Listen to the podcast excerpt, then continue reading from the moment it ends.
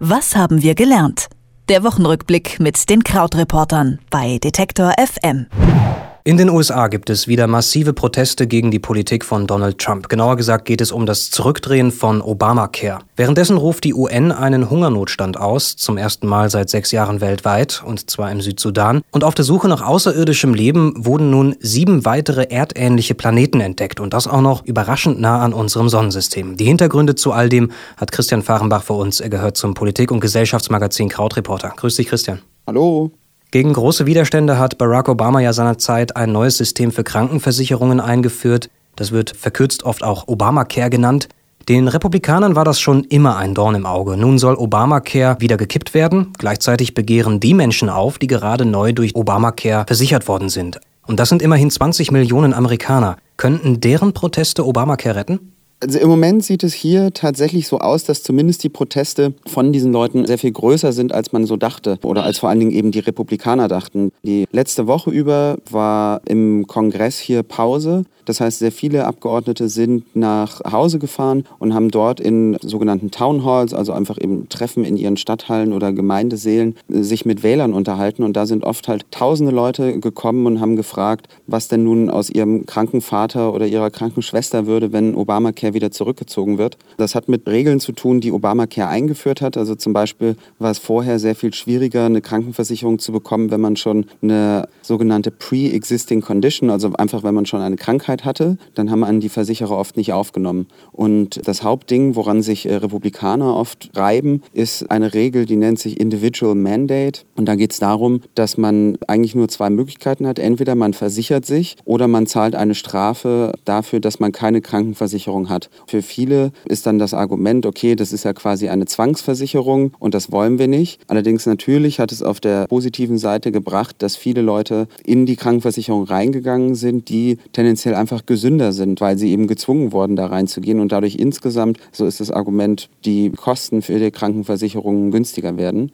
Es ist jetzt aber tatsächlich so, wie du gesagt hast, das gibt es jetzt schon sehr viele Jahre. Also es war ja schon früh in Obamas Amtszeit, dass das eingeführt wurde. Es war immer sehr, sehr unbeliebt, aber jetzt gerade sieht es so aus, als ob, wenn man es den Leuten wegnimmt, eben die Abwehr doch sehr stark dann ist. Und die Republikaner hatten auch schon sehr viel Zeit, sich eine Alternative zu überlegen. Dass da jetzt nichts ist, ist eigentlich ein ziemlich schwaches Zeichen. Du glaubst also, dass durchaus jetzt eine kritische Masse erreicht ist von Leuten, die sagen, wir wollen das gerne behalten, weil wir auch nicht wissen, wie es weitergehen würde, wenn Obamacare jetzt tatsächlich weg wäre, sodass dieser Plan, Obamacare abzuschaffen, unter Umständen blockiert werden könnte?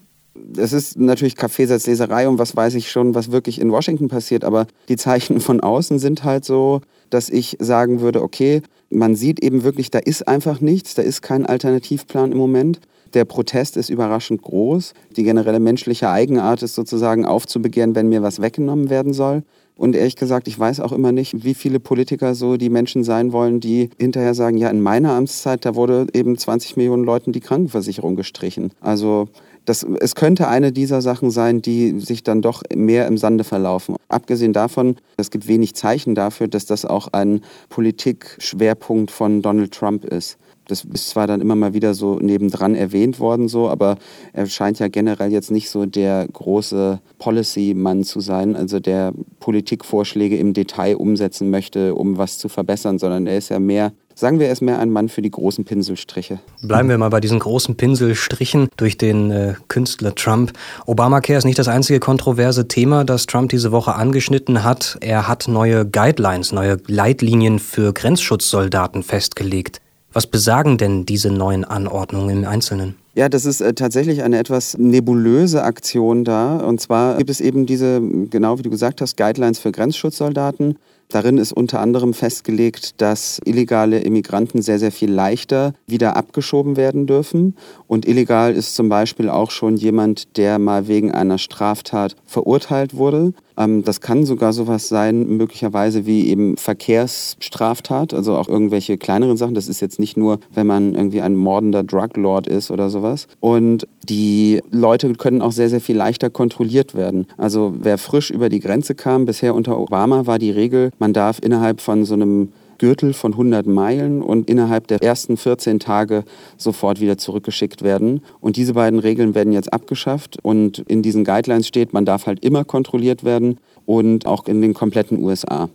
Jetzt ist dann aber das Problem natürlich, wir reden fast über 11 Millionen Leute. Das ist immer so die Schätzung, dass es bis zu 11 Millionen von diesen illegalen Immigranten gibt.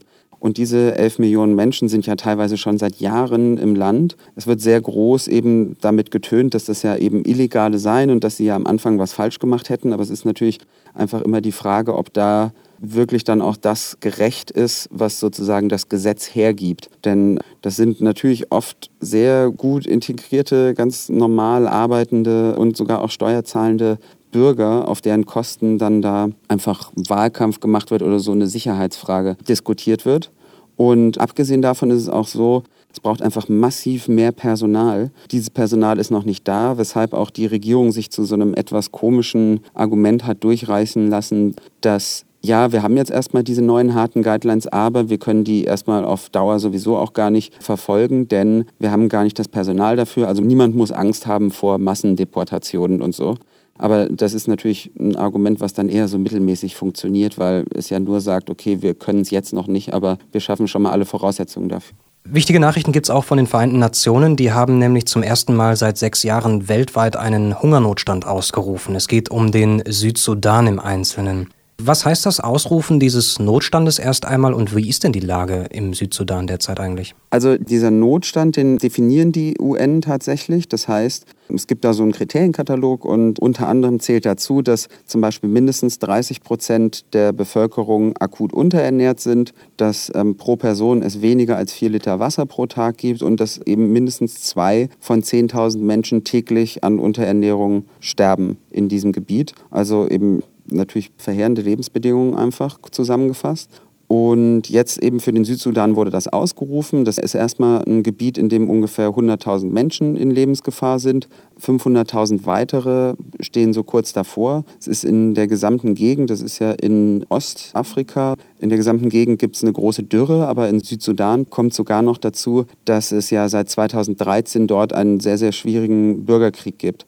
Das Land selber ist ja erst neu entstanden, ist ja das jüngste Land der Erde, sehr, sehr instabil und die Hälfte der Einwohner hängt also immer noch von internationalen Hilfslieferungen ab. Äh, jeder Fünfte ist auch aus dem Land schon geflohen. Also es sind einfach ja, grauenhafte Zustände dort. Weiterhin dringende Probleme weltweit. Gleichzeitig suchen die Menschen, und damit kommen wir zum etwas positiveren Teil dieser Woche, weiter nach neuen Welten draußen im Weltall. Und da ist diese Woche einiges zusammengekommen. Nicht ein, nicht zwei, nein, gleich sieben Planeten wurden gefunden, die der Erde sehr ähnlich sind und auch noch erstaunlich nah an unserem Sonnensystem dran. Ja, Christian, wo kommen die denn plötzlich her? Ja, also es gibt endlich einen Ausweg für uns aus Trump zumindest. In dem Fall ist es äh, so ein Zwergstern, den man gefunden hat. Trappist 1 heißt der. Gleich sieben Planeten kreisen um den rum, wie du gesagt hast.